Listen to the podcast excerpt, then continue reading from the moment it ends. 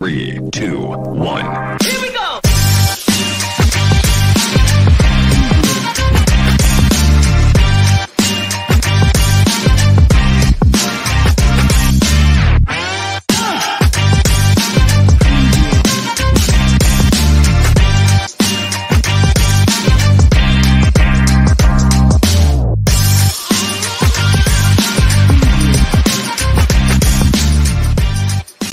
Well, hello. Welcome to the afternoon Dennis and Andy show, because this guy, Aquaman, and this guy, Superman, are coming to you early because this guy is hitting on the road tonight for a little road trip.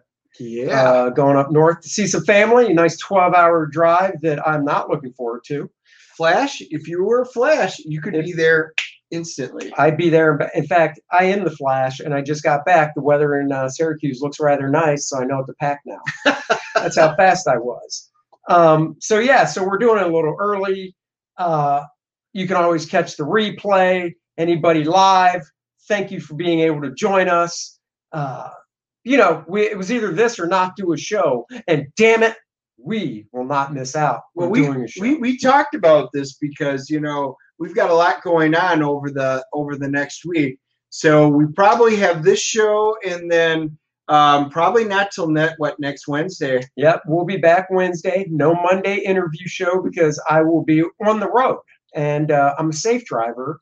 And I don't think doing a live stream where I'm behind the wheel and Dennis is at his house would look very good or be very safe. Or if he crashed, it would be an amazing one for views. That's true. Because it would be first thing. And if I died, all my art would go up in value. That's true. That's true. Quasar 50 would finally be worth something. Yes, it would be there, man. But because this is our 99th episode. It is. So we kind of want to be together, all ready to go, and have something big for our 100th episode. So we are just going to do it next week. Now, there's a whole bunch of books that came out, which we'll get into. I have gotten so many requests for book reviews and stuff. So what we're going to do, I think, while Andy's gone, I'm going to be sitting down and doing book reviews for like the first three ones, issues of a book, and give it full reviews. Hyperkaijus in the house. Hello. Thank you for joining. Yep. I was going to say, Dennis, I mean, Monday night, and obviously it's totally up to your schedule and stuff. You could just do a live review of some stuff. I mean, it's up to you. No, you could. I could. Yes. Yeah. I could. I'm just saying, if you want to do and not necessarily put a number on it, like 100 would be Wednesday. Yeah, but I still have to upload them, and then it becomes the 100th. Damn, if you label it 99.5. Then that's easy listening, 99.5. Hi, welcome to Easy Listening. Smooth listening. Today, or we could do our show on our NPR voices. Today on the Andy and Dennis show, or the Dennis and I even got the name wrong. Today on the Dennis and Andy show, we'll be talking about how New Mutants, is it woke or is it broke? Let's delve into that. Which is funny because that is going to be not quite the whole woke thing, but you know, the whole gala's going on right now. That's right. Today's the big issue, but we're going to get into that. So maybe what we'll do is we'll hop into, what day is it? What did the boys get? What did Wednesday. The boys get? It is Wednesday. I feel like we should have a cheer or something like that because it's New Comic Book Day. It is New Comic. All right. Yeah. Don't be embarrassed of the cheering crowd, Dennis. You don't have to put your head in your hand like that. Come on now. Number one always is embarrassed. That's true. Anything worth going to my local comic shop later for. Well, guess what, Hyperkaiju? That's what we're going to delve into. You are in the right house for that. We are talking about new comics. Dennis got a shit ton, and I bought 2 books. Yeah. We'll go through. I bought so many they didn't even fit in my box. So I actually had to get a box and a bag to bring home, because one of the things that I always do is I've got a box that I always bring my comics in, because just a few weeks ago there was a dumbass driver and I had to slam on my brakes and all the books went flying. Because they were in here, they survived the impact. You know, it's funny really that I've heard a few guys tell me it's very hard to fill up your box. You know, you've been talking to Christina again. I guess so. Christine told me. Well, here's what's funny. You did that. So I went to the grocery store today and I got a large bag of Doritos for my daughter for the trip, right? Yep. As I'm driving home, yep, this shithead decides to pull out to cross traffic to take a left, yep, right? I had to slam on my brakes. All the stuff went onto the floor, and I'm like giving the guy the finger. I pick everything up off the floor. The Dorito bag burst open all over the passenger seat. Oh, no. Now, yeah, knowing Courtney, are they regular Doritos? Original? Nacho? Something fire Doritos. Something nacho. Spicy nacho. Yep. All right. Is what she likes. I'm trying to find my mouse so I can see what hyper. Oh, man, I hate it when I lose my mouse. That's what she said. Do you see it? There it is. There it is. Let's see. Dennis deserves a medal for suffering through all this Vita Ali written X crap. Oh, he does. I totally agree with you. And if I'm not a completist, I wouldn't even be getting it. And I've stopped reading it. That's how bad it is. So the first one was New Mutants. And this is all the Gala. So I've got caught up with the X-Men Gala stuff. I am going to be doing a full review on it this week. It's been hit or miss depending on the book. We've had some debates and discussions of what the big reveal is going to be, and that'll be in one of the books today. So I've got a couple of opinions on it. So we'll get into that. And so anyway, it's part of the Gala. We'll see how this one goes. I mean, honestly, when you review the Gala books, you should be doing it in a tuxedo. I'm just saying. Yeah, I got rid of all my tuxedos and long pants, so that's not happening. That I don't even believe you owned a tuxedo. I rented tuxedos, many. Well, so I've stood up in 11 weddings. So that's yes, true. I've had many tuxes. Berserker. I should be getting my digital download any minute. Number 3. This book has just been fun. It has been great. And in case you guys missed it, you know, we did have Ron Garney on the show a few weeks ago. And that's right. What an incredible story about how this came into his lap and how he wound up doing it. So, you know, in case you missed it, go back and check out one of our previous episodes. It would be Berserker is really a good book. So yeah, I highly recommend it. If you haven't read it yet, go get it. Star Wars. I don't get any Star Wars stuff. My daughter's into Star Wars now, so trade paperbacks have been making their way into the house. I will say that for her. And I'm not saying anything bad about the stuff. I've never been so heavy into Star Wars where I've read any comics of Star Wars. So I pre-pull down all the main covers because that's a lot of times what I get. But I will show. I wound up getting this cover. This was the 50th anniversary cover. So this is the one I got. This is just classic. I loved it. And I'm like, yeah, but I don't need 2 Star Wars. So I put back the A cover and went with this one. This is just a really nice cover. So, yeah, I kind of upped that one today. All right. It's been okay. I mean, the Star Wars stuff's been pretty good. Not giant size, planet size. Okay, so, and I'm wondering if that is what's going to be hinting at. Once again, I got the main, but I'm going to show you the other cover that I got. So again, we didn't pull it down wrong. Yeah, Dotson's stuff is fantastic. So this is supposed to be the big reveal, and the one that I'm going to do, all the Gala stuff. I thought they were going to tell us in the first issue, but they don't. It's kind of like a time jump, and you wind up. They do say it, but they don't mention it in the book. You just see the after reaction. So what?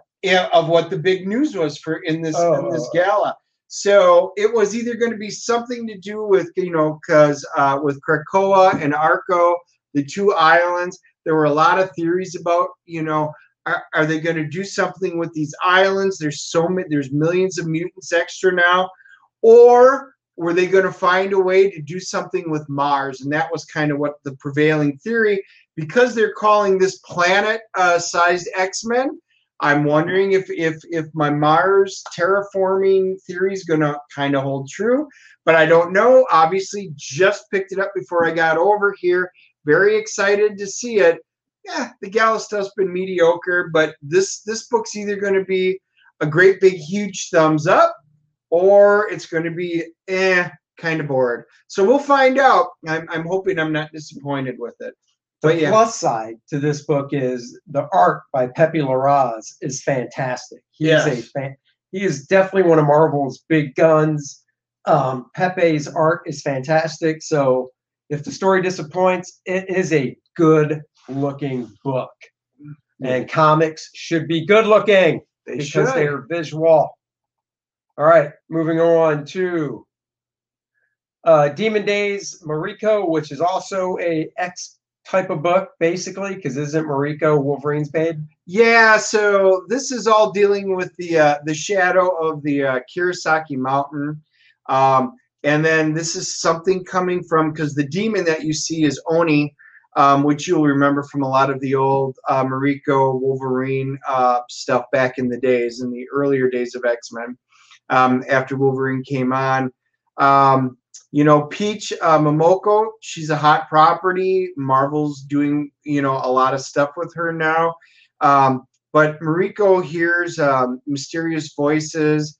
She has strange dreams that kind of feel real. She's got a redheaded maid who dresses all in black, and she, like, knows stuff. Oh, this isn't Black Widow? That just looks like Black Widow. It does look like Black Widow, but it is not. Okay. As far as I know, that it's not a surprise, unless she's completely undercover, deep cover, right? Which you know, but yeah, it's not supposed to be. So we'll find out how this one is. For me, these are either going to be really hit or really miss.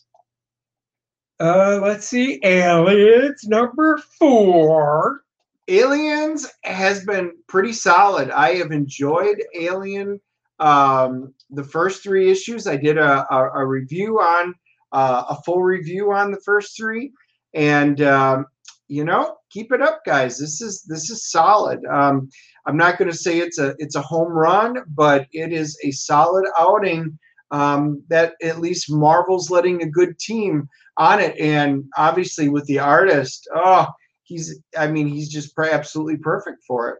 Awesome. And I'm friends with Philip Kennedy Johnson, the writer, so I'm glad to hear he's doing good work. Oop, wrong way. Yep, Salvador. I mean, that's just beautiful art. Oh, finally, the conclusion. Oh, actually, so I didn't get this. Like I said, I bailed because I was sick of the art team switching around.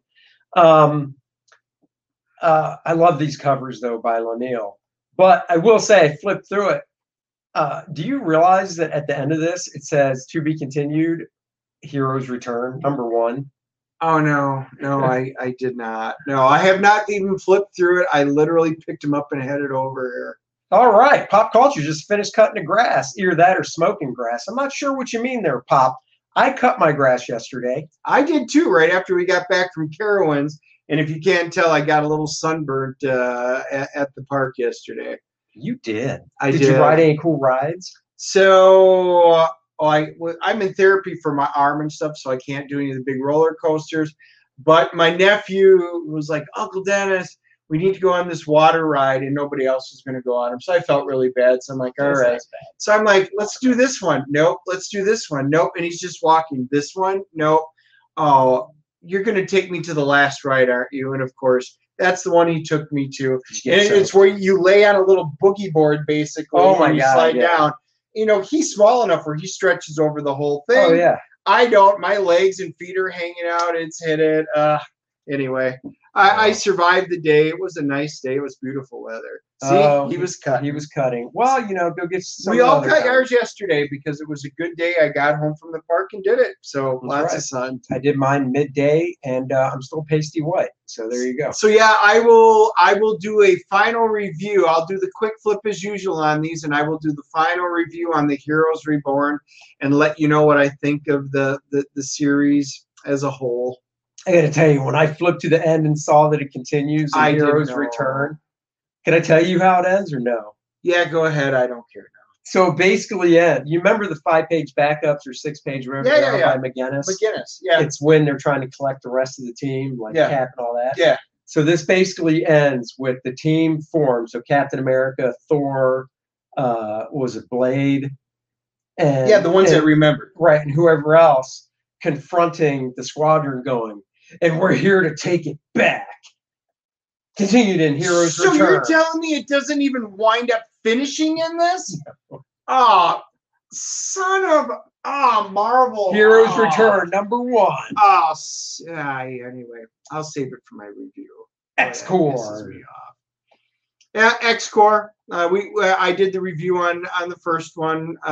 I'll get through #3 before I do a full review on the story up to date. It's interesting. It wasn't a bad first issue, but it was nothing to write home about. Does it seem like it's the early 90s again and you're just slapping an X on everything? It is, and I've mentioned this before. All they're trying to do is they're making this rock bleed. You can only get so much blood from a rock. So unfortunately, it just sucks. And does this look like a downshot of the USS Enterprise with the circle here than the two big? I mean, it does, right? You know, just so you know, yes, that is kind of like a variant of it, which is kind of funny because as soon as I saw that thing, I was like, well, damn, now they're ripping off Star Trek. I know. I thought that was, I'm like, what's the USS Enterprise up there? Let's see. This cover is pretty lackluster. Oh, dude. Oh, yeah, that was horrid. Dude, that, yeah. And not, oh, hold on here. Did I miss the Conjuring review? No, we're going to do that next. Yep, after. We always do our books first. I thought the same thing about the Enterprise emblem. Yeah. Yeah, this cover, I'm sorry, but I don't know what the, I know nothing about this title story-wise. Maybe this. I don't know. I just look at that and I'm like, what is this? Time Magazine? Newsweek? Seriously. What the hell is this? If they had a variant cover, I would have taken almost any. I would have taken a Scotty Young over that. Yeah. He would have taken a variant cover by Hunter Biden, who is now a painter, over that. Did you know that, by the way? I did, because have you seen his paintings? It looks like hobo vomit. It does look like hobo vomit. Have you seen him though? I Googled him. I have seen a couple of the pictures and I'm just like, yeah, don't even get me started. I cannot believe Hunter Biden is now a painter selling stuff for thousands of dollars. Jesus, talk about failing. 75, so his pieces are going because $75,000 to $500,000 a piece. Jesus. I can throw up on a piece of canvas and I do that. Unreal. Hey, how do you fall upwards? Just, you know. Yeah, just have daddy. Just have daddy. Radiant Black has been fantastic. And now I will do a little spoiler. It was pretty decent the first few we had done it. But issue 3, I did the full review on it. Blew my mind. You know, for those of you who haven't been keeping up, they actually killed off the main character, which was fantastic. No. Yep. The original kid that got the suit? Yep. What, an issue before this, I guess? Yes. That was really? It was the big, big news. You know, Andy, you kind of have to watch our reviews. I might have to read it. Yeah, this is good. This was a total surprise, and I can't wait to see where they're going with this. This has been a really decent book. So, you know, kudos for Kyle Higgins for doing that. Because he paints his nose with drugs. No, what he does is he snorts the paint and then blows it back out of his nose, so you get paint and snot on the canvas. Yeah, it's just it's unbelievable. It's garbage. Yeah. Oh, Zero Point. Finally, a book that I got and Dennis gets. Yeah. This is a really good story. Batman Zero Point, the whole Fortnite thing. It's 6 issues. It moves along at a nice pace. It's intriguing. They're finally, I guess you can say, as of last issue, out of like the game world, so they can now talk, because when they were in it, they couldn't speak. Now they can speak. They're out of it, but they still have to find out who's behind everything. Teaming up with Deathstroke, Catwoman. None of them really have their memories, though, so they don't really know that they hate each other. So far. This is, I mean, cool. This is issue 5. We haven't read it yet, but it's really good. I'm surprised. This was a big surprise for both of us. We got it just because, and it was the code thing that everybody was hounding us about. And I will say this. Well, you can go find the full review if you guys want to catch up. You can look it up with my hashtag full review with the Dennis and Andy stuff, because it is a surprisingly fun story. Neither one of us play Fortnite. We don't know the characters. No, I don't play it at all. But the story itself, you didn't need to. That was the cool thing. They wrote it very, very well doing this. This has been a surprisingly fun book. And once all six are out, we'll be doing something to give away 6 codes from my 6 issues, because I don't play Fortnite. So we'll give the codes away. We just have to figure out why we're going to give them away. We're going to do something special, because if you get all 6 codes, you not only get something cool each in every issue, but if you collect all 6, you get something really, really amazing, apparently, at the end of the game. So we're going to figure out a subscriber thing to do, or we're going to be able to give out all 6 codes to a lucky winner. We just have to figure out what we're going to, what kind of a contest we're going to do. My lovely assistant, Christine's a subscriber to our channel. Maybe she could win. She could. Nice. She could. That would be so cool, wouldn't it? Yeah, I'm just afraid you'll motorboat her, and Christine's not down for that, even though she has some luscious double Ds. Batman Fortnite might be something to grab.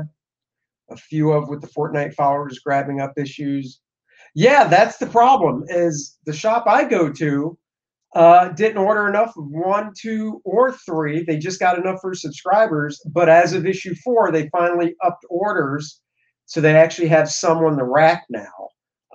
It is a good story. It's a fun book, so I suggest you look for it if you can. Now, they are going to release a hardcover version of it, and it is going to come with all 6 codes. You're going to pay a premium for it, but right, you are going to be able to get that, so that will be coming up.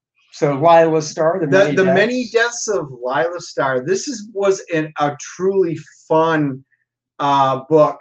It's another one that I wound up getting. Tony always pulls. I wound up getting, there are certain covers. So it is. I like chrome ones. It's like my head. It is. They both glint about equally. And this one doesn't even have turtle wax. I know. But no, this has been a really fun story. Since 3 came out, I had done a full review of 1. So, and then quick flips on it. I will do a full review of 1 through 3, and that if I do it from 1 through 3, then I'll figure out if it's going to stay on my poll list. I've got a feeling this one's going to keep doing pretty well. This has been a fun story. There you go. Bouncer Weapon X Final Flight. I almost bought this. I flipped through it, so I'm like, well, I do like Alpha Flight. So I flipped through it to see if I liked. It just didn't appeal to me. So I was like, yeah, I'm not getting it. I cussed when I was in the shop because they made you buy it because of Wolverine. No, he actually didn't even pull it for me. No, I'm saying because Marvel did this, and you're a completist with that stuff. You're like, damn it, now I got to buy this tie-in. Yep. So the cool thing is Tony didn't even pull it for me. He goes, just so you know, I didn't pull it because I know you're not getting the offshoots. And I was like, yeah, but I was sitting there, I'm like, oh, crap, it's Wolverine. Just to get me to buy another book. So I'm like, he goes, you don't. He goes, do you have to get it? I'm like, I am a completist, which Tony is too. And he's down with me on the Children of the Atom one. Hypercasu says, also a sucker for anything Alpha Flight. Yep. And I'll be honest, I love Alpha Flight. Now, I would have bought this book if it was like, original Alpha Flight, to where I could look at him and be like, oh, yeah, that's the Alpha Flight I know and love. Yeah. This is not the Alpha Flight I know and love, even though it's the same characters. I'm just not into it. I do like the cover by Tony Daniel, though. That's a nice cover. Yeah. Yeah. We'll see. I'll probably, it'll be $5 I never get back, but we'll find out. Project Patron, turning out to be a good title. This is fun. I did a full review of the first one. What a surprisingly fun story. Totally didn't take me anywhere where I thought it was going to go. It was a really cool twist. The art's solid. The story's been great. Again, Aftershock putting out, having good teams, putting out a good product. I hope they keep up with the storyline. So keep it up, guys. I can't wait to read this one. Yeah, it looks really good. So All right, let's go. Oh, wrong way. Come on now. Oh, this is me, Captain America Annual. I bought it because it's a nice, it's a one-off story. I'm a big Captain America fan. I like the artwork in it. And you know what? I just, besides the Batman Fortnite, you know, 0 point, that would have been the only book I bought. And that pains me.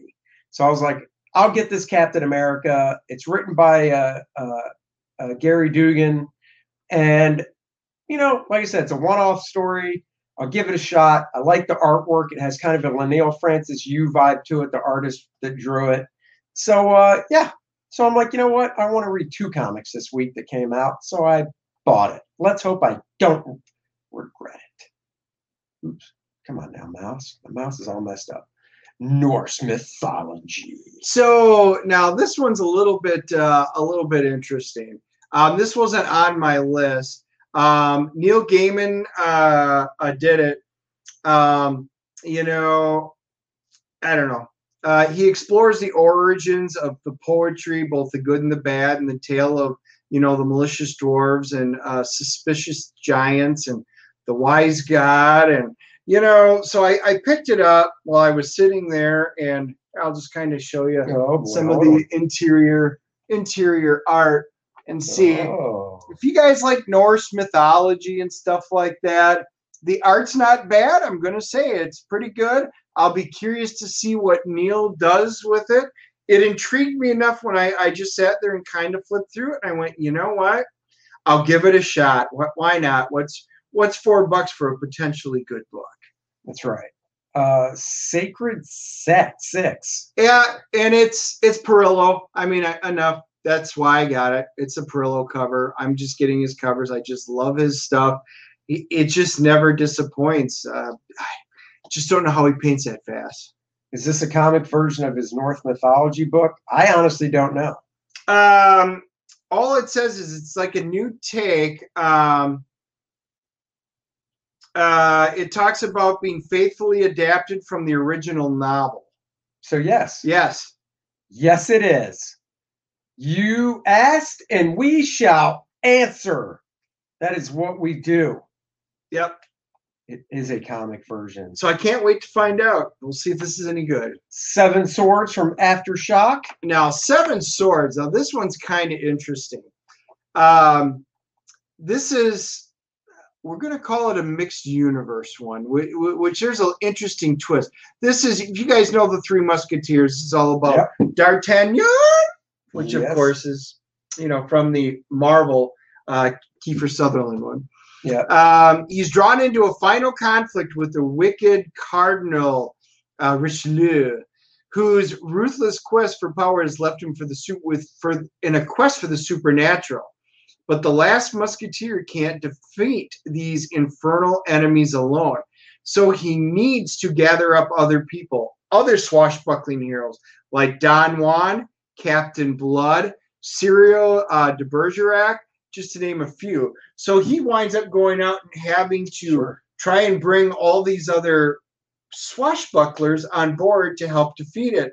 It's an interesting concept. The art looks fantastic. So I'm down to try this book because again, Aftershock, a good team. It looks great, and we'll find out if the story's any good. I will definitely be doing a quick flip on this one. Yeah, I think the art looks really good. I love the cover. I mean, the cover is just really. It's like hyper kaiju said. Now that's a cover. It is. This is a really nice cover, and the guy that did the cover did the inside, and it's great. It's really a nice looking book. So hopefully the story is just as good, and we'll find out because I did the review this last week on Bunny Mask, and I had done a quick flip, and then I immediately did because I had a whole bunch of people already contact me and say we want to hear about the review on this. So I did a full review. Yeah, the quick flip got over 1,400 views. It was the book of the week for sure. This potentially might be that same kind of a book. It's just potential. All right, we got Silver City #2. Again, now that was, #1 was really kind of a cool. This delves on what happens in the afterlife. kind of like, in a way, The Many Deaths of Layla Starr. This one is, there's a heaven and a hell, but then you get sent, if in, it was like a mass tragedy, and you wind up getting sent to a version of, we'll call it purgatory, called Silver City.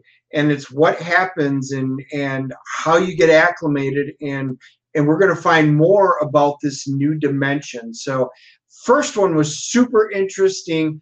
I'm going to be curious to see through the first three if this is going to be an absolutely fantastic new stylized, you know, thought process, storyline, or if they're going to start delving in and doing a lot of Hollywood trope garbage. But the first one was very intriguing. Had to pick, I'm at least going to pick up the first three. Captain Harlock, Space Pirate, based on anime. And I must say, I did a flip through of it at the shop. It was highly impressed. The art is fantastic. It feels like you're watching a cartoon. And unlike years ago where they would literally clip panels or scenes from a cartoon and print them, this is all new artwork, and the artist is just phenomenal on it. Yes. Big shout out for getting the style down. Ablaze is put out. This looks just fantastic. This is one that I pre-ordered, and I'm glad I did because they sold out before I even got to the shop today. The artwork, I'm a huge Robotech fan, Star Blazers, you know, Battleship Yamato. This is in that vein with that type of perfect styling of art. I mean, it's just gorgeous. The covers, I really wish they would have had a bunch of the different covers because once I actually got it in my hands, I realized this is just fantastic looking. I may wind up going on the hunt for the other covers for some of this because there's a few amazing ones out there. But the interior looks fun. The story, I did a flip through and I was like, yep, I can already see, unless the story really sucks, which I don't think it will. And I never read the original. So for me, this is my first jump into Captain Harlock. So, you know, this might be the book that brings me into this universe. So if it is, good job, Ablaze. There you go. Next, as they say. Oh, don't worry, guys. This was a huge week for Dennis. We're getting towards then, and then we'll do The Conjuring. The Great Gatsby. Yes, it's based on the novel. If you guys know the story, it's just a good story. It is. I'm curious. I'm going to do it just so you guys can see the artwork because, you know, this takes place, I believe, if I remember the story from reading it, in the 20s. Yeah, the Roaring 20s. And when you look at the art and stuff, the stylized on it, I'm definitely going to do a quick flip on this one. I did a quick flip. I ordered it because I was curious because I knew they weren't going to order many of this book. And the art style, I think, just looks great. Here's another one. Yeah, it's nice. Yep, I'm very curious, so I'm hoping it's good. It's going to be a good adaptation. But anyway, I had to give that one a shot. All right, moving on to Resistance Uprising. Yeah. It's Upshot. It's issue number, what the hell does it say? 336. So, you know, Dennis will see how that is. Yeah, it's right. I'll do a full thing on that one at some point here. I've had quite a few of you guys wanting me to do it, so I will. Yep. So that's that. And then, guys, that is it for comics. So now we can move on to The Conjuring. Dun, dun, The Conjuring. Dun. But well, before we move on to The Conjuring, I just wanted to show everybody, because I kind of mentioned it in one of it. I finally broke down and I upgraded my copy of Star Trek #2 Gold Key. I found a very reasonably priced 7.0. I mean, it just looked great. And even the back, I mean, it just looks like a clean one. I was very excited. I hate ordering stuff that comes through the mail. I mean, I'd rather buy most of the stuff at the cons, but I never see this kind of quality of the Star Trek keys at the conventions. Very excited anyway. That came undamaged. So the post office, while late, because it was priority and it took way too long, at least it arrived safely at my house. Great packing job. So I was very happy. Yeah, photo covers are fantastic. Yeah, those Star Trek ones. Yeah, I've always been a huge fan. I've got all the reprints and stuff when they did the trades for them. And it's, I mean, the insides, the stories are great for when they were put out and stuff. That's just classic stuff. Now, Dennis, don't get too jealous. I also got a book in the mail today that I bought online that I know you're going to want. Does it have heart? You don't have the money to pay me for it. I got, that's right, hold Captain Planet #1. He will save the earth. A man has to help Mother Nature because she's a woman. It should be man nature. Earth, fire, wind, air, water, and heart. That's right. Captain Planet. Neil Adams cover. See, that's where my teacher from the Cuber School, Jose Delbo, drew the interior. A good friend of mine that I've known for 30 years, Brad Venkata, did the coloring, which I just realized this morning when I flipped through it. So that is the honest reason I bought it, because Jose Delbo drew it, and I love that man. He's an awesome person, and I got to be honest, I've always liked the design of Captain Planet's costume. Yes, this book is a big virtue signal, but I don't care. It is now mine, and I only paid $1 for it. I love how the villain and Captain Planet don't have any sensible motives for their actions. They just really enjoy polluting. Exactly. I'm telling you, Ted Turner really came up with a winner for this one. That's right. Oh, global warming. All right, so now, The Conjuring 3.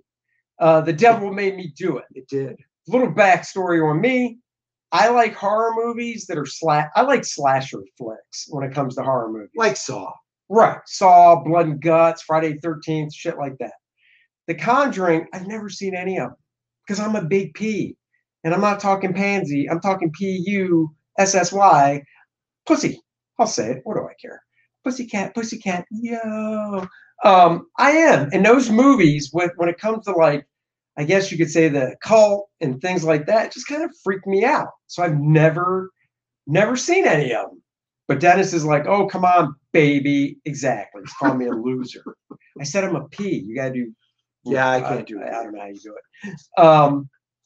So he's like, you got to watch it. You got to. I was like, all right, maybe we'll go to the theater and watch it. Well, lo and behold, it's on HBO Max as well.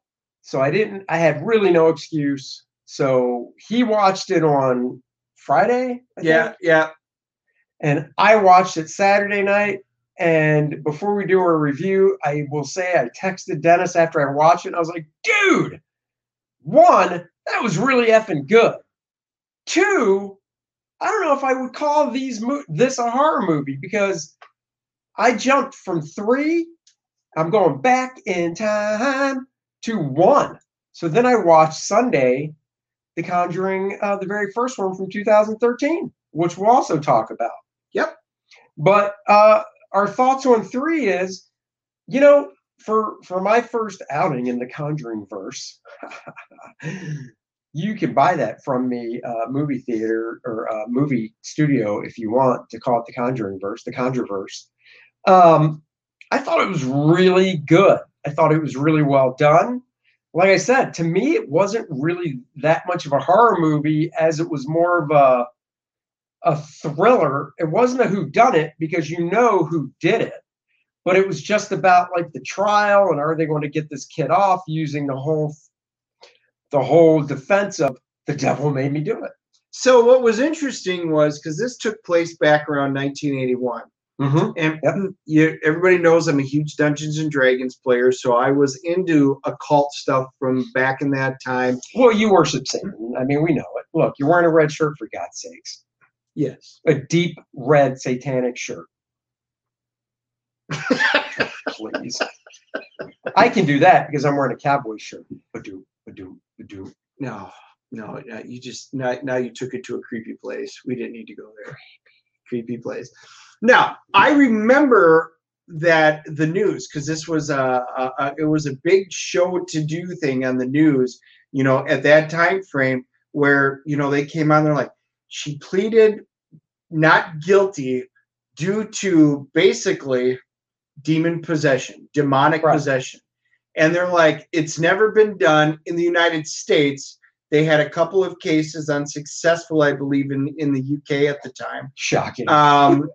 You know, but yeah, What an interesting thing. So this is, all of the Conjurings are based off of real stories. Yeah, because the people, Patrick Wilson and Vera Farmiga. Farmiga. Oh, I pronounced it right. They play a real, you know, they play, their characters are based on a real couple that, you know, look into exorcisms and all this stuff. Ed and Lorraine Warren. And right. that's what their past is. They're the most controversial, I guess you could say, occultist researchers that have ever existed. They work directly for the church through the Vatican. You know, they'd have to get approved and stuff like that. So it's just truly, it's cool. I had seen the first two Conjuring, so I went into this. It's been a long time, and I didn't watch them beforehand. But these are all standalone, where, I mean, you don't have to have seen the first ones in order to truly appreciate this. No, you don't at all. I mean, they, like Dennis said, they're based on true stories. You know, I can't say if I was on the jury, if I would have, you know, been like, oh, yeah, definitely the devil made him do it. But when you actually watch the movie and, you know, yes, I have a hard time believing like, oh, look, this just moved all by itself because of, you know, a spirit in the house or whatever. I have a really, like, a part of me, if you're like, do you believe in ghosts? The part of me says yes, even though I've never seen one or had an experience. But then, you know, do I believe that something, there's a spirit that's going to like pull me across the room or, you know, move something? That's a little bit harder of a sell. You know, this is a movie, so you also don't know how much of it is, you know, movie-tized, you could say. Right. Now, the cool thing was they had, so they did research, and just like they do in everyone. They've got the cameras, they've got all these different things. They had recordings, which was really cool when you actually, they had recordings that they put in as evidence and stuff like that. And they could hear him asking the questions and then no response. And then you heard this otherworldly screams and stuff like that. So it was creepy because during the credits, they would play actual recordings. And when you hear these actual recordings, yeah, I mean, it sounds creepy as all get out. But now this movie is a departure from the first two Conjurings in the fact that things happen in this movie, but it's not like the first Conjuring, because now, like, my wife hadn't seen it. We all watched three together. My daughter loves all these movies, so we all watched them. My wife was so bored. She stood up halfway through the movie, and all of a sudden she went up. She walked outside and got the mail. She walked back in. She's like, yeah, I got to find one. I'm like, what the hell are you doing? Which blows my mind because I was not bored at all. No. And she goes, oh, my God, this is so boring. And I'm like, oh, my God, I was so enthralled. They don't even do it. My daughter thought it was just all right because she wanted the trial. That's what she really wanted, was the entire trial aspect. And you don't get the trial, and it's just at the very, very end. Bits and pieces, yeah. And I was like, what are you talking about? This was riveting. It wasn't in your face. And she's sitting here just like this going, oh, God, I'm so bored. I'm like, this is why we go to the theaters to watch the movies. So you can't stand your ass up and walk around and ruin the movie. So we made her park it, and she goes, I don't know how you guys like the Conjurings. So then we turned around and made her watch the first Conjuring, and she loved that one. Yeah, because it's all about the haunted house and stuff. She goes, "Oh my God, this is fantastic!" And I'm like, "So this you like because it's all about being pulled across by your hair, being thrown across." I'm like, "Are you serious? This is what she wants in a horror movie." And I was like, "Wow!" And of course, you know, this was dealing with the haunted house. The number three was more about collecting evidence and finding out why did this kid, right? And showed, you know, well, he's not a kid; he's in his 20s, and he murders a guy because he's on trial for murder. And they do show a scene where, from the point of view of the guy that committed the murder, what he sees and what he sees coming at him is the guy that he killed, but as a demon. Yeah. So that's what he sees. So he feels that he's killing a demon when he stabs the shit out of him. Whereas obviously, you know, that's kind of, you know, not what he saw or, you know, whatever. I don't know. I thoroughly enjoyed it. I'm so glad it wasn't just the courtroom thing and they actually showed what led up, because it starts off with the exorcism of a little boy. And it finally gets to a point where, and that was cool, by the way. Oh, the exorcism of the little boy, you know, his body's contorting. His body's contorting. And you hear bones cracking. Yeah, you hear the cracking and stuff. But then his, it wasn't his brother. It was, that wasn't his brother that picked him up. Wait, you're talking... The little boy. The little boy is the younger brother. The one that picked him up is the older brother. Yeah. Okay, so his older brother during the exorcism picks him up and starts saying, "Take me, take me." You know, he's telling the demon in the little, because exorcism doesn't look to be working. So he's telling the demon inside the little boy, you know, "I'll do anything. Take me, take me." And they do some little effect, and you can see that the demon leaves the boy and possesses the other guy. And of course, you know, Patrick Wilson's character is like, "No, don't do that. Don't do that. Are you crazy? I told you not to talk to him. Don't talk to him." And he's like, you know, face plants it. So, yeah. So, it, you know, that was interesting. That was fun. I liked it. You know, my CGC score in this movie is going to be 8.0 because I really liked it. And like I said, I liked it to the amount to where, on Sunday, because I watched it Saturday night, on Sunday, I watched the first Conjuring, and now I've got to queue up the second one so I can be totally up to snuff. And the first Conjuring is totally, it's like a totally different type of movie. I mean, it's dealing with the haunted of the house and everything like that, which got Andy to ask a question. Well, I asked Dennis, and I did it in a text, so he must have misunderstood because he originally said, yeah. I said, well, the first Conjuring, from the feel I get, are they talking of, is this based on the Amityville Horror House? Yes. The Amityville story. And I misinterpreted you because at the very You literally end, just said, yes, it is. Okay, but hold on. I didn't mean the movie. At the very end of the original Conjuring, you know, they start talking. Well, we've got a phone call, and there's a farmhouse, and it's up in Long Island. That's how that movie ends. And then you said, is that based on, and I'm thinking, no, I didn't mean the first movie. I meant the first movie. I thought you meant at the end, because that is the Amityville Horror, which was a great movie. Well, good exorcism. Right. So Amityville Horror, when that came out when I was a wee young lad, because I believe, didn't it come out in the 70s, late 70s? Yeah, that movie scared the shit out of me because I was like 7, 8 years old. The Ryan Reynolds Amityville remake did not scare the shit out of me because Ryan Reynolds was in it. But I did. I was watching this whole movie, The Conjuring 1, thinking this is the Amityville house because I don't remember the story that well.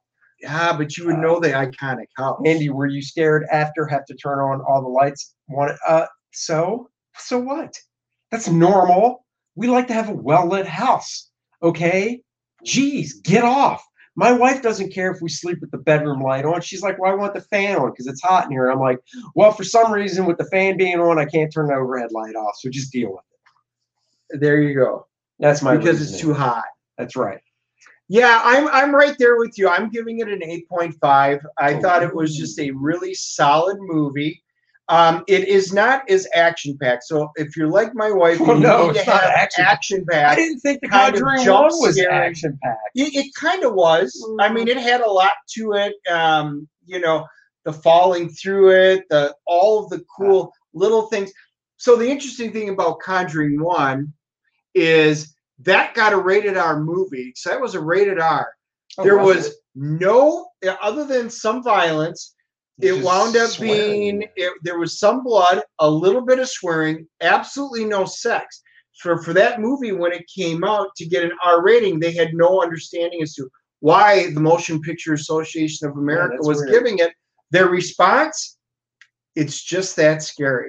It was so scary that we're giving it an R rating, although it doesn't do any of the other stuff. Yeah, there might have been a couple F-bombs, and if you don't know, Once you do 2 F-bombs in a movie, you get an R rating. If you do 1, and now the other stuff, PG-13. Yep, and it wasn't because of the F-bombs. There were no boobies in this movie. There were no full frontals of anything. There was no sex. There was barely any blood. If there was blood, it was from cuts and stuff like that. Yeah. That is ridiculous because like I said. Yeah, it was just a good movie. It was a good movie, but from a scare factor to give it our Vera Farmiga is hot. She is attractive. And which is really funny because if you go watch The Nun, if you guys saw The Nun, which is almost a sequel from The Conjuring 2 because it's going back, dealing with The Nun, you know, you've got the Annabelle series, which comes off. What's her daughter's name? The girl who plays it when they go to the church, the abbey that's been overtaken where the nun, the demonic, that's actually her daughter is in actually, real life? Yeah, in real life. Oh, really? That's why, because she's from American Horror Story. Because my wife goes, "Oh my God, she's so familiar," and I'm like, Vera's daughter is from American Horror Story. Yeah. Well, who is it, Mr. Google, right in front of me? Well, give me a second here because I was going to finish up. I was pulling up. I was going to pull up the Rotten Tomato score because I wanted to see how we were going to fare. Well, Rotten Tomatoes gave it a 56, so they don't know what they're talking about. Oh, well, no. That's why I'm pulling it up. Hold on, let me finish. Oh no, the critics don't like it. The critics gave it a 56% because I'm like, I always hate the critics. The audience score, 84%. They are right in line with us. The audience love it, and they've already got over 1,000 responses to it. So, yeah, it is a good, solid movie. They're right in line with us. Go see it. All right. Now that since you're asking me, because I can't think of her name. That's right. I'm asking. I'm bringing the heat. Bringing the heat, yo. You know, it would have been easier just Googling Vera Farmiga. I should just do Farmiga. It would have just showed her. Because I can never remember her. I actually had it up and it's not her. No. All right. I didn't think so. All right. No, I wouldn't have. All right. Oh, there it is. Oh. Yeah. Oh, Taissa. No way. Taissa Farmiga. Oh, yeah. Yes. So I can never remember Taissa. I just remember Farmiga. She was born in 19. So what's that? 94. So she's 27. Yeah, she'll be 27. Yeah, and Vera's roughly our age. I think she's just a couple of years. She is. Her and Patrick Wilson, because I looked, were both born in 73. Yeah, that's my brother's age. But yeah, so that, and my wife's like, "Wow, is that supposed to be, you know, Lorraine Warren's character from when she was younger?" And we're like, "No, why?" Well, it looks just a lot like her. It wasn't supposed to be her younger? No, it's not. Oh, really? No, it's not her. No, that's funny. Somebody totally different. And then my daughter's like, "Well, you know that there." She go, "What?" I'm like, "Yeah, that's her daughter. That's what." Oh my God, there's a reason why they look so similar. That's her daughter. Well, and I can say this because she was born in 1994, so she'll be 27 this year. She is fine. You can say that. You gotta look at the date of birth before you're allowed to say that, guys. Legally. I'm just telling you. Once they're pushing 30, you're allowed to say they're fine. All I'll say is go see the movie. Definitely go see it. If you like The Conjurings and you like the fact that they're based off of true story, absolutely do that because it's a very solid movie. I think you'll enjoy it. We did. It is. Oh, our video's looking a little fuzzy. I have my YouTube up on my phone so I can see how our video's doing, and our video's looking a little fuzzy. Stupid internet. I know. That annoys the crap out of me. So we got an interesting... I got Cherry Blackbird. Can I use the address from the First Man package to send it? Sure. Go ahead. I'm over here every week. Yeah. Shoot it over if you want. That'd be super awesome. Yeah, you can send it here. That address is fine.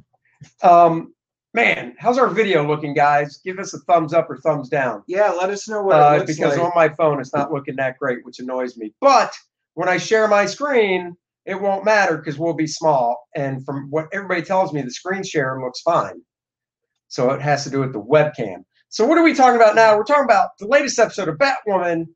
Apparently there was a scene in Batwoman where Lucius Fox's character said they get shot for no reason by the police. Yeah, Piper Kaiju says we're blurry. You know, we're not that handsome, so that's probably not a bad thing. The audio is fine, and that is more important. And I'm sure now everything looks good because we're nice and tiny. I will have to try and do something about my webcam. That just annoys me. Anyhow, let's get back to this. So basically, we'll play the scene in question. So I believe I can full screen it. Oh, he says, distorted, you kind of look like Christine. Weird. That is weird. That's so strange. I don't know. She's actually done working for the day. I don't like her and Dennis to be in the room together because he just stares at her cleavage. And I'm like, dude, that makes her really uncomfortable. Only the boss, this guy, is allowed to do that. She's kind of flat, so I don't know how much. I don't know what you're talking about. D's are not flat, Dennis. All right, moving on. Listen to this audio. This is between Batwoman, not in costume, talking to Lucius Fox. Really? We need you home. We think Sophia is in Gotham. You and Sophia were good. We are, but the guys who are lacking in swords can't really say the same thing. Okay, well, you said you and Mary got this, and I'm in the middle of a game right now, so. Look, we will give you the space to do your thing, but we need a hand. And this family, you took care of each other first, right? Every doctor in that hospital thought I was going to die in that bed, but you and Mary split it as a rose, and I woke right up. Okay, if there was a thank you, Mary, I don't want to wake up. How can you say that? When I was under, I saw my dad. He was right there. Why the hell would I want to live in a world where you get shot for no reason? Where the gun would get a jail free. So it's not a matter of if there's another bullet coming. It's when. Why would I go through it? When I can be with my dad again. I gotta get back to my game. Okay, hold on, hold on. I did not bring the vomit bag from the airplane that I have. Excuse me. That scene is just so, I am sick. I know you guys were watching Batwoman. No, this was from a news article. He caught you. This is from a news closet article. Batman, Batwoman. Okay, here's what pisses me off about Hollywood these days, and I've seen it in a number of shows I watch. I don't mind touching on things that are happening. You know, when Hollywood opened back up and started filming again after COVID, a few shows I watch, like for instance, Bull. I watched Bull, and they were running around New York wearing masks, taking them off when it was appropriate, and all that stuff.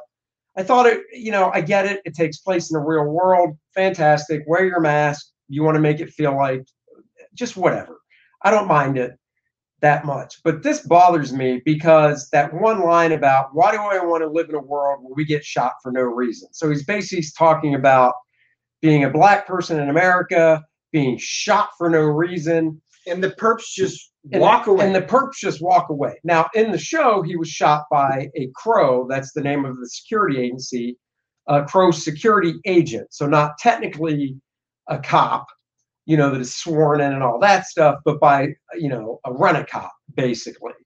But the point is, it's just, it's leading that false narrative that black men are being shot in this country willy-nilly for no reason, and the numbers are huge. I saw a poll that people were asked, do they believe there are over 1,000, the poll was like, are there over 1,000 black men shot by the police every year, unjustly or whatever? And so many people answered yes. And if you go to the Washington Post website and you do a simple search, you can pull up statistics. And statistically speaking, it's not true at all. Hyper Kaiju says, seriously though, who finds this entertaining? Exactly. That's kind of the point. Unless these are, you know, Batwoman is being done in Portland or the Twin Cities or Chicago, but it wasn't going to be from the police officers that are going to be shot. It's going to be from you know, Antifa. It's going to be from the BLM stuff, whatever. Just gangbangers alone. Gangbangers, exactly. And I'm just like, you know, it gets so tiring. There's so much woke crap that's untrue that's just in there. There's a reason why I'm not watching it. And if they're targeting that small audience that actually believes that, anyway, well, crap. The thing is, are there bad shootings? Yes. Yes. There's bad shootings on both sides of the line. White guys getting shot, bad shootings. Black guys getting shot, bad shootings. Females, you know, women getting shot, bad shootings. They do happen. However, the shootings that make the news, some of them are bad. There was a case a couple years ago in South Carolina where the dude was literally, I can't remember the name of the case, but the guy was literally running away and the cop shot him in the back. Guess what? The justice system worked. The cop went on trial. Now he's spending a little time behind bars. Bad shooting. However, if you look at Hyper Kaiju says people are easily manipulated. It's so true. However, if you look at some of the shootings that have been in the news, there's an easy way for a couple of them not to have been shot. Don't resist arrest. Now, does resisting arrest mean it's open season and you're allowed to shoot? Of course it doesn't. However, if in the one case, the guy resisted arrest, ran around to the side of his car and was reaching in the car, disobeying police orders, he got shot. He lived, but he got shot.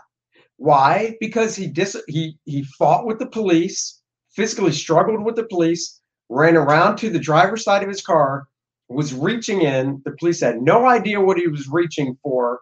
So yes, at that point, I don't know if you're reaching for a gun. I don't know what you're reaching for. You've already physically struggled with me and resisted arrest. I'm not putting my life above yours. I'm going to shoot you. The other case that just happened with the female officer where you see the male officer putting the guy up against the car, saying he's under arrest, going to put him in handcuffs. And then the guy struggles. He breaks free. He goes to get into his car. The female cop even said, I'm going to tase him. I'm going to tase him, which you're supposed to say so the other cop can get out of the way. So he doesn't get tased. She accidentally pulls her gun instead of the taser. Way stupid on her part, not forgiving her at all. Really dumb on her part. And she ends up shooting the guy. But here's the thing.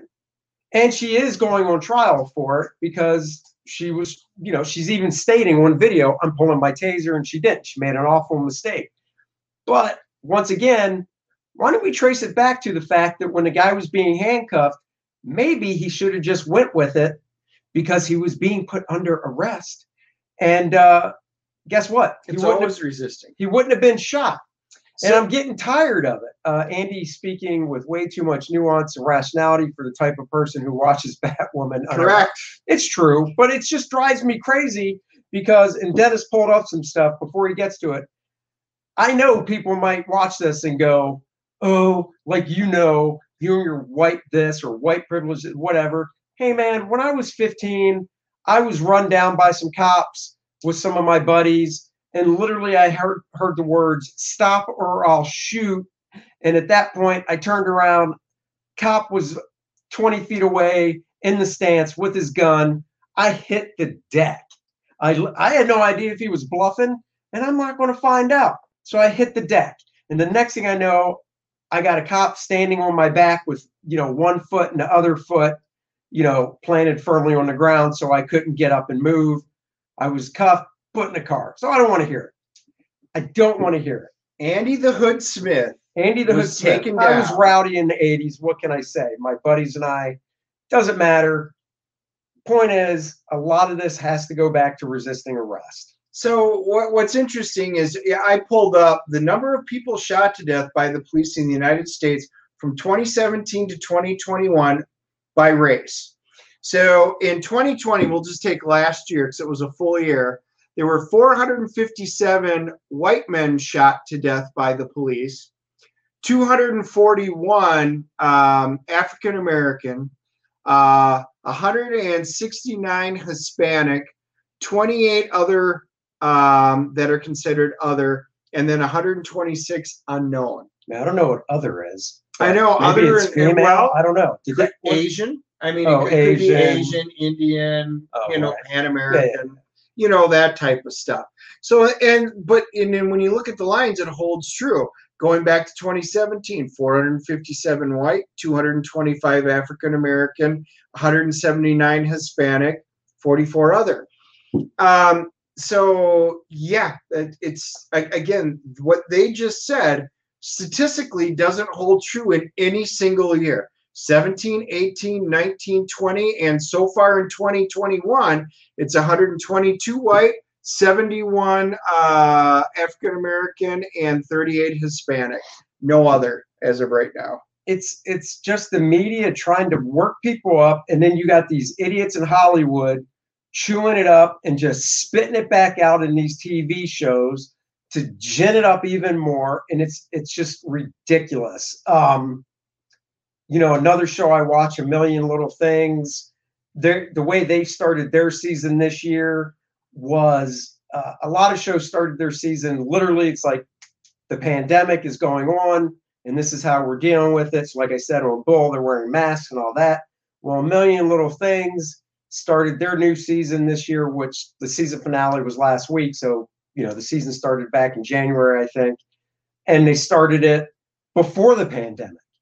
And then, like, the third or fourth episode in the season is when the pandemic actually hit. And then I'd say halfway through the season, they got to the George Floyd incident and stuff. And, there's if you don't know the show, it's a mixed cast show, which is totally fine. So it's about a group of friends. So, obviously, like most friends, you incorporate, if you were to incorporate my friends, for instance, into a TV show, you would have African-American people, you'd have Asian people in it, you'd have a variety of people. So A Million Little Things based in real life, whatever. So they get to the George Floyd thing. And, once again, I didn't mind that because that actually happened. But then they started pushing the false narrative again about how many black people are shot by the police unjustly every year. And these are not true facts. And it just is so annoying seeing this crap go down, from Hollywood. So anyhow, that is my tirade. It obviously is, but it's not just Hollywood. It's translating into the comic books because this is nonstop. And as Hyperkaz, you said, is this really what we want to watch? Is this what we want to read? The answer is no. If I want this crap, I can literally just turn on the news on any channel. I can turn on CNN or MSNBC or any of those other fine institutes of news reporting and then see this stuff. I don't need to see it thrown into my escapism entertainment. Well, and that even goes to sports. And, the thing is, when I'm watching sports, whether it's football, basketball, I don't watch soccer. I mean, who does? Tennis, golf, whatever. You don't want the announcers to inject their political crap into sports. It's like, dude, your job is to announce a game. That's all I want is for you to announce a game. Yep. This is why I rewatched the Star Trek reruns instead of the modern shows. I hear you. Well, a lot of it is, like I was saying on my mornings with Andy this morning, it's sad to me that I go to a comic shop on Wednesdays and I pick up one or two books where just a few years ago I would pick up at least five a week or so. And, some is due in part to this type of stuff being worked into the stories in comics, which it shouldn't be. And some of the woke crap in comics I don't care about has led to the drop off. And then, of course, as I get older, my tastes change and there's just not as much out there.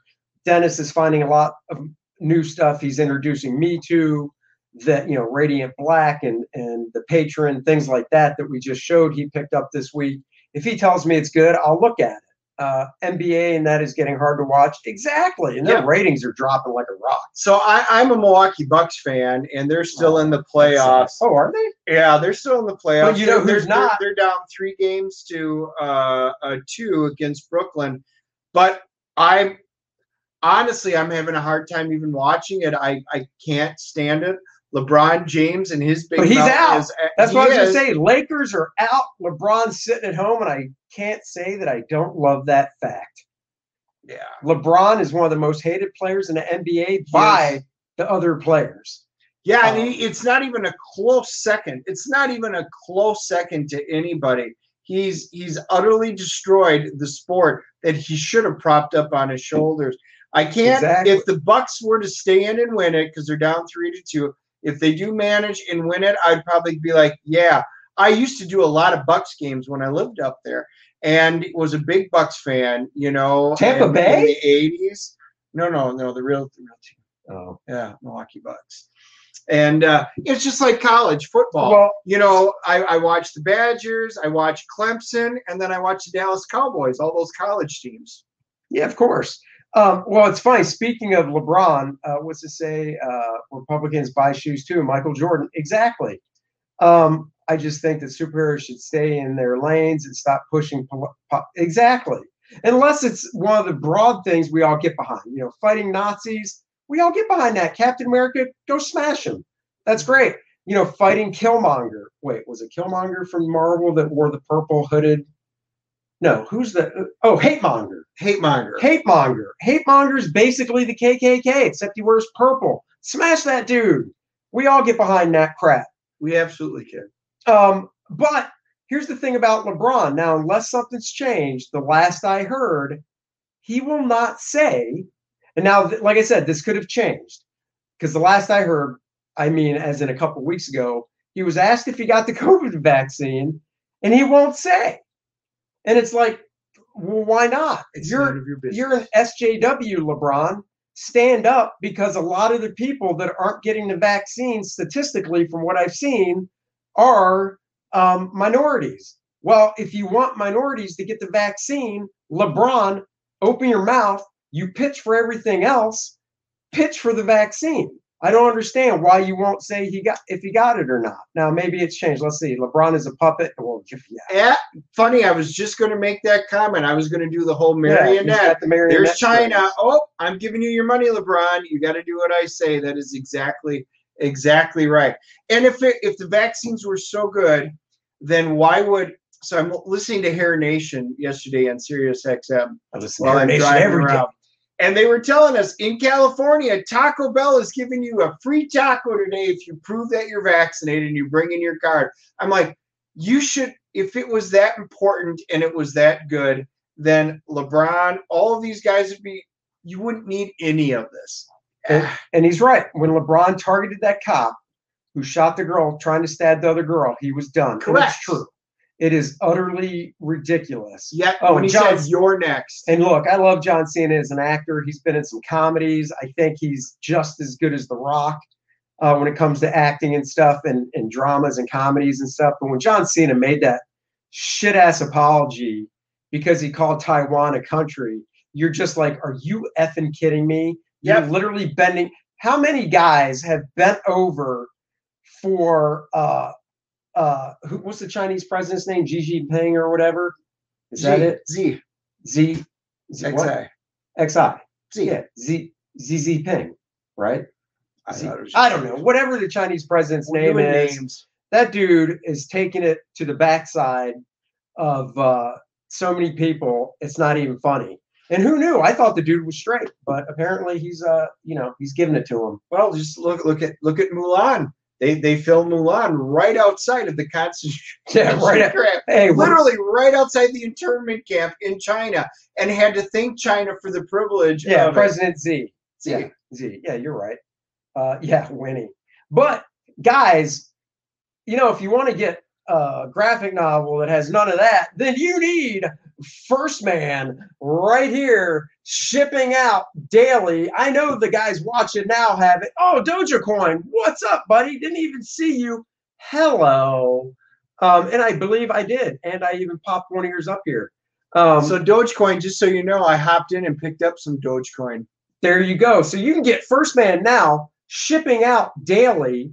I get the order. They go right into a Gemini mailer with all the goodies, the stickers, the trading card, bookmark, and extra stuff right into the mailbox. The program book as well, with guest artists drawing First Man and layouts from that I did to create the graphic novel itself. Links are in the description below. Number 2, you can sign up to get 10% off. That link is in the description. When is First Man 2 release? I'm going to be launching that campaign in the next few weeks. I literally just got today a revision to the video because I'm having a professional cut the video together. And I saw it. And he saw the video. I share it with a couple people to get feedback. I got the original version of the video last week, showed it to my co-writer, showed it to Dennis, clicked up a few notes, sent it back. I got the revised video today. There's one more change, addition I want. And then that video is going to be up for people to see, to get jazzed for the sign up. And I'm assuming you're doing it on Indiegogo? And of course, it'll be on Indiegogo. Hyperkai Zhu says, last book I got from Andy got to me in 2 days, lightning fast. That is not the only thing I do lightning fast. The other thing I do lightning fast is embarrassing, and it is falling asleep, because I can fall asleep really quick. If you can't tell, I am the straight man in this relationship. I know what he was thinking when I said something I do really fast. Will Christine make a cameo appearance in number 2? She might. She might. I actually am thinking about adding a tier to number 2. I didn't do this in the first one, because there really wasn't any room for it in the story. But in the second one, I'm thinking about adding a tier, a pledge tier, to where I will draw you as a character in the story for, well, I don't know how much I'm going to charge for that yet, so I don't even want to speculate, but I will probably be adding a tier to where you will get 5 copies of the book, 1 for you, 4 for your friends to give out, to go, look at me, I'm drawn inside First Man Volume 2. So you can do that. And who knows, maybe I'll do Win a Date with Christine.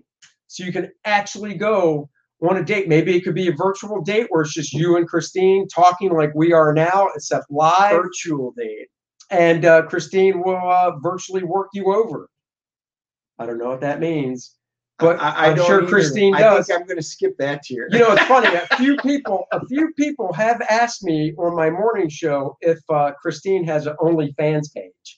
You know that website? Yeah. OnlyFans? Yeah. Oh. And I don't think she does. I'm kind of scared to go look and see, because if she did, who knows what she might be doing on it. How much will that be? I assume you're talking about getting drawn in the book. I don't know yet. I honestly don't know. And I will show an example of what that means, because in the Jungle Lords Ultra book that I have out, in the Ultra section of the book, I did that where I said you can be drawn in the book. So I'm probably going to price it at that. I don't remember how much that was, so I don't want to say and be wrong. But whatever I price that at is what this price will be. And it'll get you 5 copies of the book. And a guy did bid on that, or not bid, but pledge that tier, because it's a one and done. And he is drawn in the foreground of a panel, mentioning something to Ultra, who is in the background of the panel. So it's even a speaking part, no less. So there you go. And yes, bow chicka wow wow. I usually do that at least once during my morning show. I love it. People talking to each other. So that is that. Oh my God, you guys are so kind. Really, you don't have. You don't have to clap for us. We're and just superheroes. Guys, don't forget, heroes don't wear capes.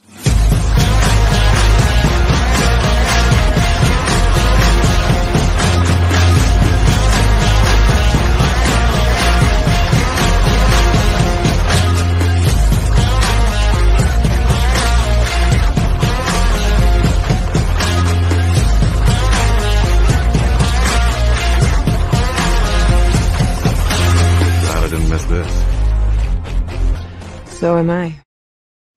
Look at that. Dennis, Superman, and Wonder Woman are both glad they didn't miss this show. And we know you are too. Guys, we will be back next Wednesday As for those just joining, I'm going out of town, not be here on Monday night to do a show, trying to talk Dennis into doing a live review show instead of his pre-recorded ones. He could drop in live, show his face, say, hey, here I am. Let's talk comics. We may do that. I've got a lot of comics to review, a lot to read, and I've got a bunch lined up already. So it's going to give us a few days. But for those of you that missed the beginning of the show, next Wednesday is our 100th episode. Our 100th episode. So we're going to have to figure out something as soon as you get back, something cool that we're going to do. Oh, we'll talk about it before then. And yeah, we will be joining you guys again on our 100th episode next Wednesday at 5 p.m. Sorry, I was flashing back. Time, yep. Yeah, we will be back at 5 p.m. next Wednesday, normal time, same channel. Hit the like button. Hit the like. Hit the subscribe. You know what to do. And until next time, guys, we will see you later. Pop culture, you have a great day too. Bye, everybody. Live long and prosper.